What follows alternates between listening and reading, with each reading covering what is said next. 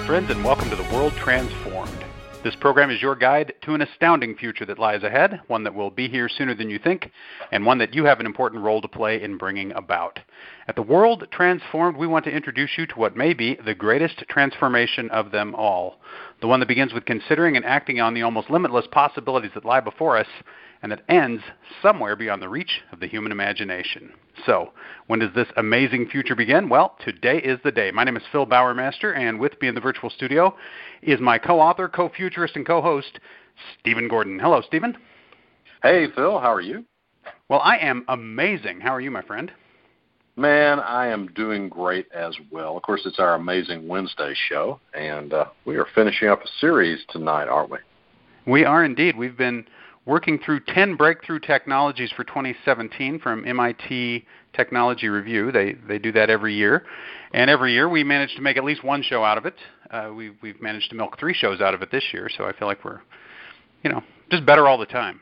Is kind of where I'm going with that. But uh, you know, technically we could do 10 shows out of this list because there are there yeah are 10 yeah topics. you could. Uh, and I think it, it, with just a little bit more work on our part, probably could next year because uh, each one of these topics is pretty awesome. And uh, I don't know if I like the sound of that more work thing, but other than that, yeah, that's that's an intriguing idea. that, Well, yeah. think of, think about uh, think about doing that. Although I think we've hit the I, we've hit the stride. They give us a list of ten. The first show we did four. The second show we did three. The third show we did three. I, I, it feels kind of graceful, like we we gave each one its due. We didn't have to beat a dead horse, but we didn't have to rush through anything. This seems like a pretty good pace, Right. I think.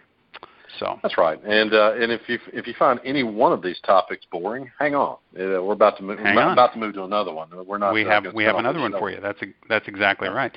So we'll begin with the I guess eighth item on the list, the Cell Atlas.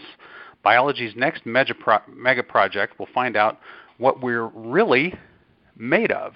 And so this is uh, this is some interesting stuff here. What we're talking about is well, uh, I was I, I had some notes I was going to ref- reference there, and uh, my computer's freezing up on me, so I can't reference my notes.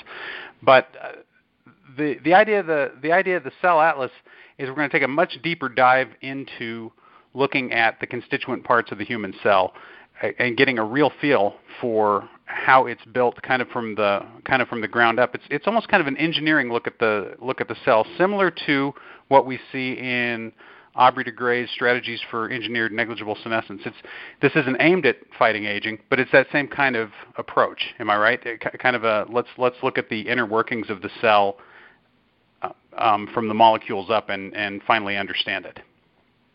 and and it's meant to be comprehensive. I mean, uh, every every aspect of what's going on in uh, in your body.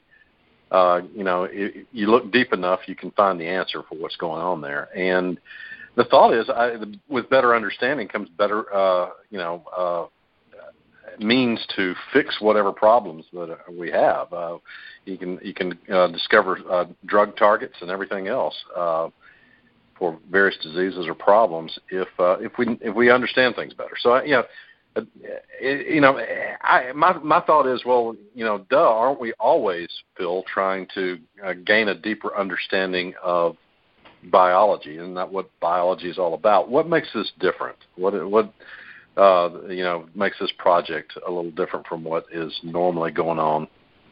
You know, Well, I think it's what you said. It's the comprehensive nature of it. It's the fact that Yeah. they're that they're working it from It's- from it'll be one work. down, but it'll be one work that you can uh, that uh, you know uh, reference. I guess is is what we're looking at. It's digitization right. of the entire thing. Of, you know, you, you you get the you get the one-stop shop for understanding how the how the cell works. And it's interesting when you think about the cells, how much we've learned about them, how much is studied, for example, in one particular part, obviously the DNA, which we think of as kind of this driving force behind so much of what makes up life, what what what drives what happens to us. It, it kind of sets our destiny. But that's just one part of a cell. Um, it's it's Yeah. it's an important part for sure, but it's just one part of it. And in a sense, each cell in our body is kind of like its own little world, and we have trillions trillions of these little worlds making up us. We're colonies of these of these little almost organisms in their own right. Really worthy of study in their own right. When you think about yeah, it, something is especially especially the uh, little mitochondria. That thing is is the energy factory of uh, of your cells.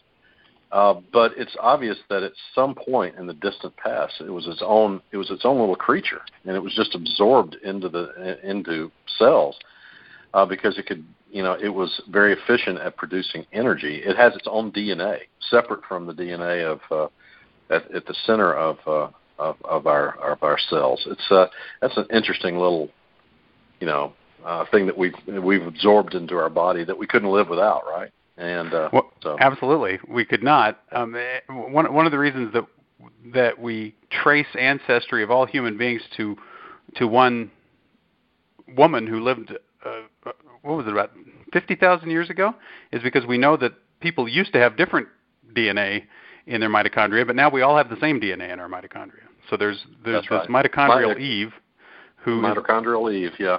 And there's a mother and of there's us all. An, there's yeah, there's an Adam that lived. Uh, you know, interesting.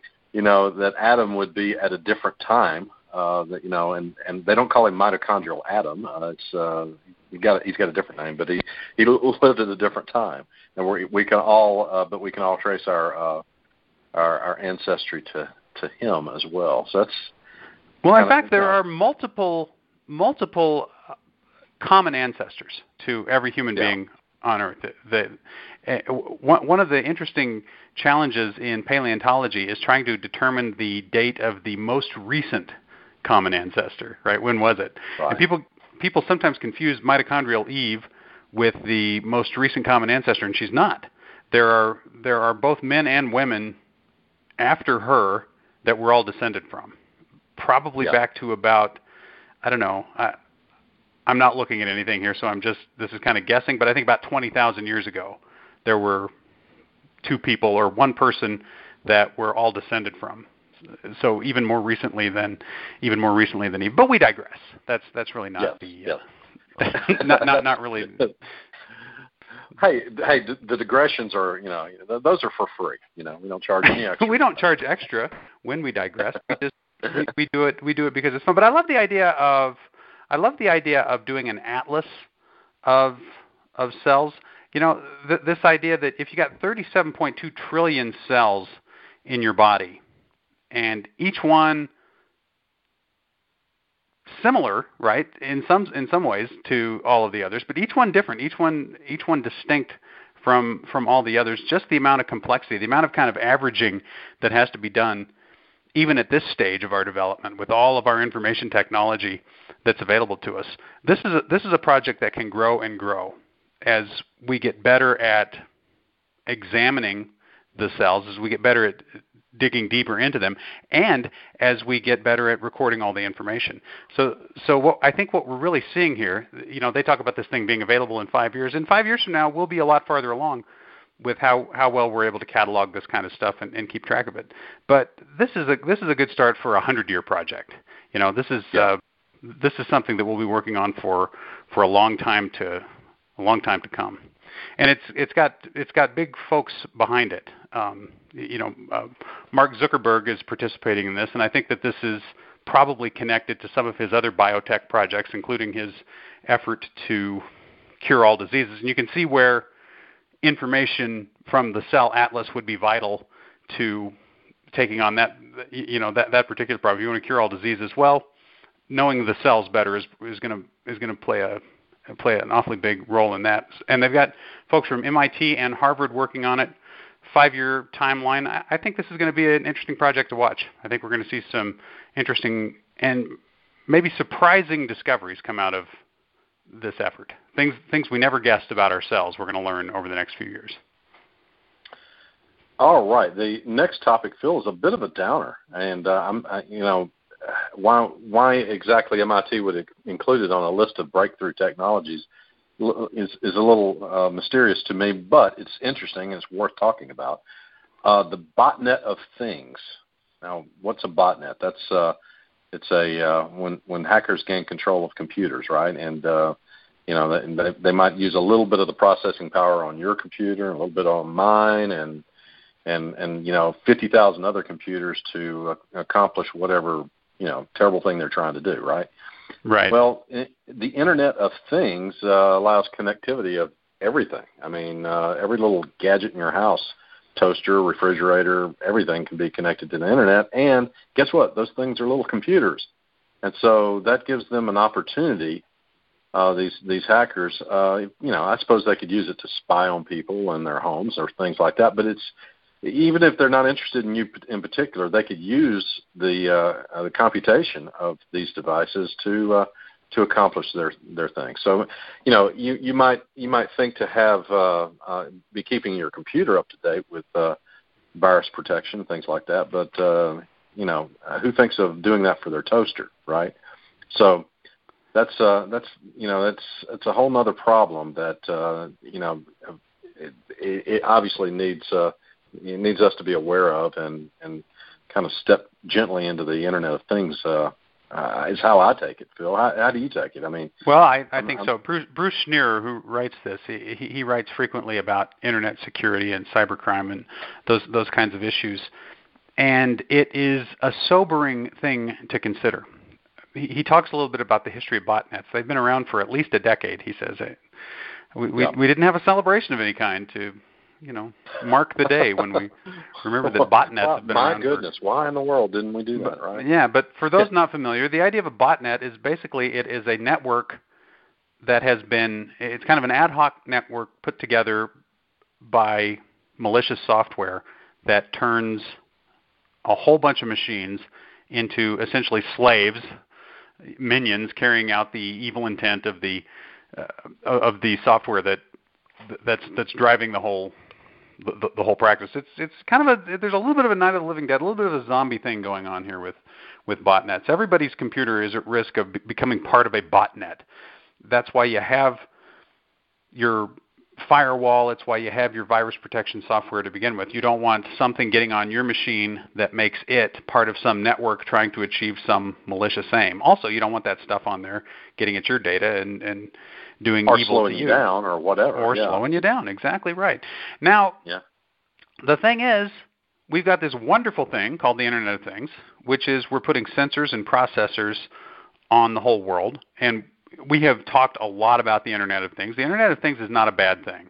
I get very annoyed with Glenn Reynolds because he's very down on the Internet of Things, and he talks. Uh, he, he's he's always making these uh, little slide. You know, I don't like the Internet of Things. See more Internet of Things, and what he means when he uses the term Internet of Things is this risk.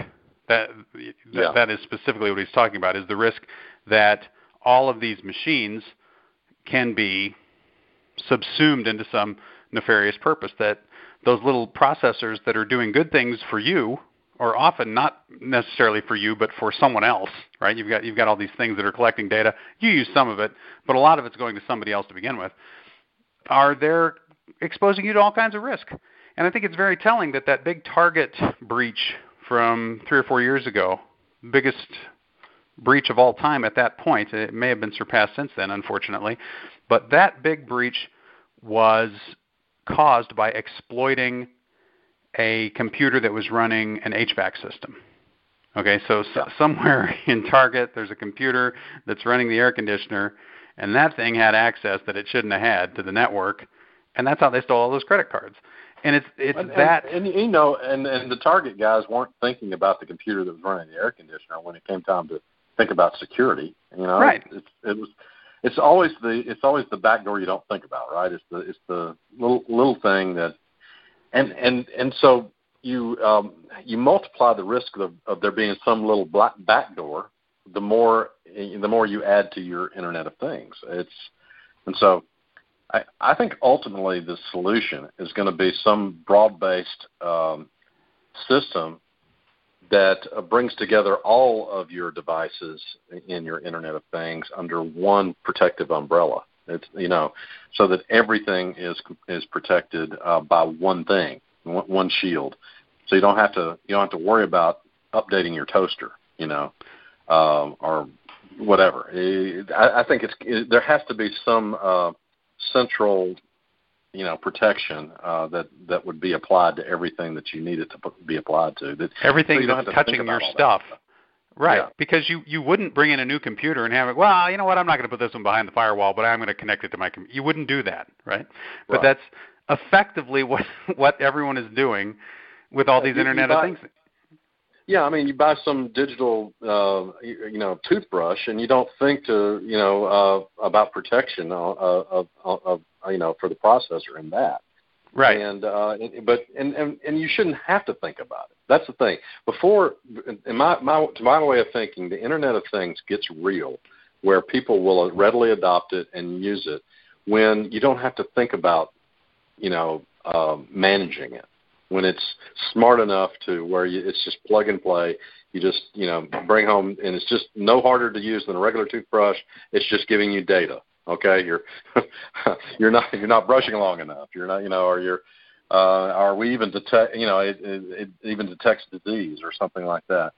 That's that's when uh, Internet of Things gets real. Is when you don't have to uh, worry about it. You just get the power part of it. You don't have to get the uh, the management because who Yeah, they- that? Right? We've got we've got to sort we've got to sort that out. It really is. I, I think it very it is very much like a a biological agent. I, I, think we, we probably want to use that kind of analogy. You're you're allowing these living things into your ecosystem. They've all got to be benign. Every one of them's got to be benign. They can't they, they can't be on the verge of going cancerous because they will if they if they can. And uh, the thing is, we want the Internet of Things. People who are skeptical about it aren't seeing the big picture, which is that we're going to be able to do really amazing stuff. And on the enterprise side, you know, organizations are already doing really incredible things with the Internet of Things. I get to hear some of this, and I get to write about it a little bit, just in terms of you know managing fleets and managing inventories and and some of these large enterprise business type applications of the Internet of Things. It's really amazing what's being accomplished. And our story about the jet engine is all about the Internet of Things. The, the, the whole Right. idea of of footprints, uh, data footprints increasing while energy output and material mass and, and uh, all other physical footprints decreasing. That's all driven by the Internet of Things. It, it's it's what enables that to happen. Our whole our whole process of ephemeralization that we talk about is really enabled by that. So Internet of Things needs to push ahead, but they got to fix this yesterday. Th- This Yeah. because they can't push ahead with it. You, you can't you can't have it doing increasingly more complex and more uh, integrated into your life tasks if they haven't solved this this security problem. I mean, swinging it back to the earlier stories, one of the, one of the things they were talking about there is giving every cell its own zip code. Every cell has kind of its own its own IP address in this in, in this model. I mean, that that's kind of like the you know it's the Internet of Cells, right? That they're creating. That's kind of the ultimate uh, Right. I- I- Internet of Things application. That's the kind of thing we're talking about. When you create a network out of 37 trillion cells in the human body, that's amazing. The, the, the, the kinds of things we'll be able to accomplish with that kind of technology. There's no holding it back. We've got to have that. That's it's a it's a big part of what our future is going to be. But It's the, They gotta fix it's our world now. waking. It's you know, it's our world waking up around us. I mean, Right. And, but right, It's got, but it's got to wake up to do to do good stuff for us and not you know not do us harm. And so, yeah, if, you know, to me, uh, uh, let's. I I'm not going to be big in jumping in until the things that bother Glenn Reynolds are taken care of. But I see the promise you talk about. So yeah. We, um, we, and- the, and- the reason and- the reason fair, they got to fix it is because it's not optional. We got to have the Internet of Things, so they got to fix this. That's, That's my that's right. That's right. And and then faster, please. Right. So exactly. Yeah. well, very fa- very much faster, please, on the security, and then faster, Yeah. please, on all those awesome applications of the Internet of Things. And then that takes us to this next one. This this might actually play a role. Who knows? Reinforcement learning. We've talked about this a little bit. By experimenting, computers are figuring out how to do things that no programmer could teach them. We we talked about this a while back. There's really good examples around computers learning games. We know, for example, that reinforcement learning has played a large role in AlphaGo, um, being the computer that uh, is is blowing away all the all the Go players in the world. It beat the top Go player, and then a couple weeks ago, I guess, beat a consortium of the world's best Go players. So now, not only not only can it beat the best player in the world, it can beat the it can beat the combined best players in the world. Which I'm not sure, by the way, that that was any better it would be interesting if you took like the top nine and pitted them against the the top one. Who would win, right? I'm I'm not Yeah. sure that uh, that that that putting them all together like that helped all that much, but it just makes the point. Um, Yeah. reinforcement learning allowed this program, what's it called, uh, Deep Deep Mind, to develop strategies for Go that no human has ever come up with, or likely ever would come up with, or could execute, right?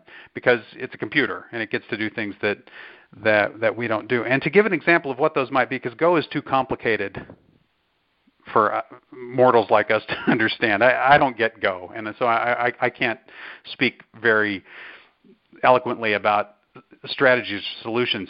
But swinging it back to an example we we used a while back when we talked about this, they were teaching computers to play Atari video games, and I Right. believe they started with Breakout, and they were developing the ultimate optimal strategies for Breakout, and using reinforcement learning these computers are, were beating breakout faster than any human would ever be able to, not because they move faster or any of that kind of stuff, but because they were playing strategies that a, a person just would never have thought of. You know, you're going to tunnel this one little thing through very slowly, and then you're going to get that uh, the ball or whatever you call the cursor that's that's eating away at the that's eating away at the box. You're gonna you're gonna trap it back there, and it it it, it eats the whole thing. There were there were all kinds of these bizarre strategies that came up with for beating first that and then Pac-Man and a lot of these other Atari games that people just couldn't learn. But it could learn because it would try everything, and it which means it tried a million outrageous, could never work in a million year strategies, and then one that seemed like it was that actually turned out to be a very effective strategy, or or the first move of a very, a very effective strategy. Because then what you do is you try a million new things, right? And you keep, and then you you try a, a million other things. And by by reinforcing the behavior that pays off, these computers were able to quickly learn to do things that a that a human just couldn't do. And that's what's being applied in in in well, playing I mean, the game you could, of Go. You could give a you could give a computer 14 lifetimes of video game playing, Yeah. and with with perfect recall, right? I mean, that's uh, um, in, in you know a human just you know you're gonna have you're gonna have a life outside of video games, hopefully, right? And so, um, uh, you know that, and so it it's it has an opportunity to learn things and uh, to a greater depth than uh, than a human player ever could, and uh, so that's that's in- interesting. I, you know, another thing I, I, I heard of um, is uh, Google Translate. Um, it developed its, uh, a, its own intermediate language for translating um, the uh, you know one language into another. So it, it developed its own language independent of anything that any Google programmer asked it to do. It, it came up with a it, somehow it became it, it was easier for this translating algorithm to translate into this intermediate language, and then you know um, from Russian to this intermediate language, and then from that to into English. It was doing it better and more efficiently that way than any other way. I thought that was fascinating too. That you know no uh, no programmers involved in that. It was coming up with its own way of doing things. So Yeah, and, and, and a solution that humans have tried before, but not to solve that problem. We've created languages right. to create world peace, or because it's more beautiful or more grammatically perfect, or some or you know interesting but reason like that, but not not terribly useful reason like that. But yeah, this this computer, uh, I believe it was probably using reinforcement learning actually, because w- what you get with with reinforcement learning is you value a move, you value a a particular direction. So so a a a step that moves you towards your goal is worth more than a step that doesn't move you towards your goal. And of course, after you make gazillions of steps, you've got you've got a really good broad picture of what are the good steps and what are the bad steps. What's trending in one direction, what's trending in another. Well, if if your if your if your job is to connect every language to every other language, think of all the just common units of meaning, which it wasn't even seeing as units of meaning, but just as kind of like right steps versus wrong steps that it was seeing in there. And it was like, well, I'll just create an intermediate layer that covers all of them. And that intermediate layer that it created, you know what I'm saying? It wasn't even really necessarily trying to create a language. That's just what it came up with, right? In the in, in, in the in the process of in the process of solving that problem. It's because that's what you need is you need this middle language.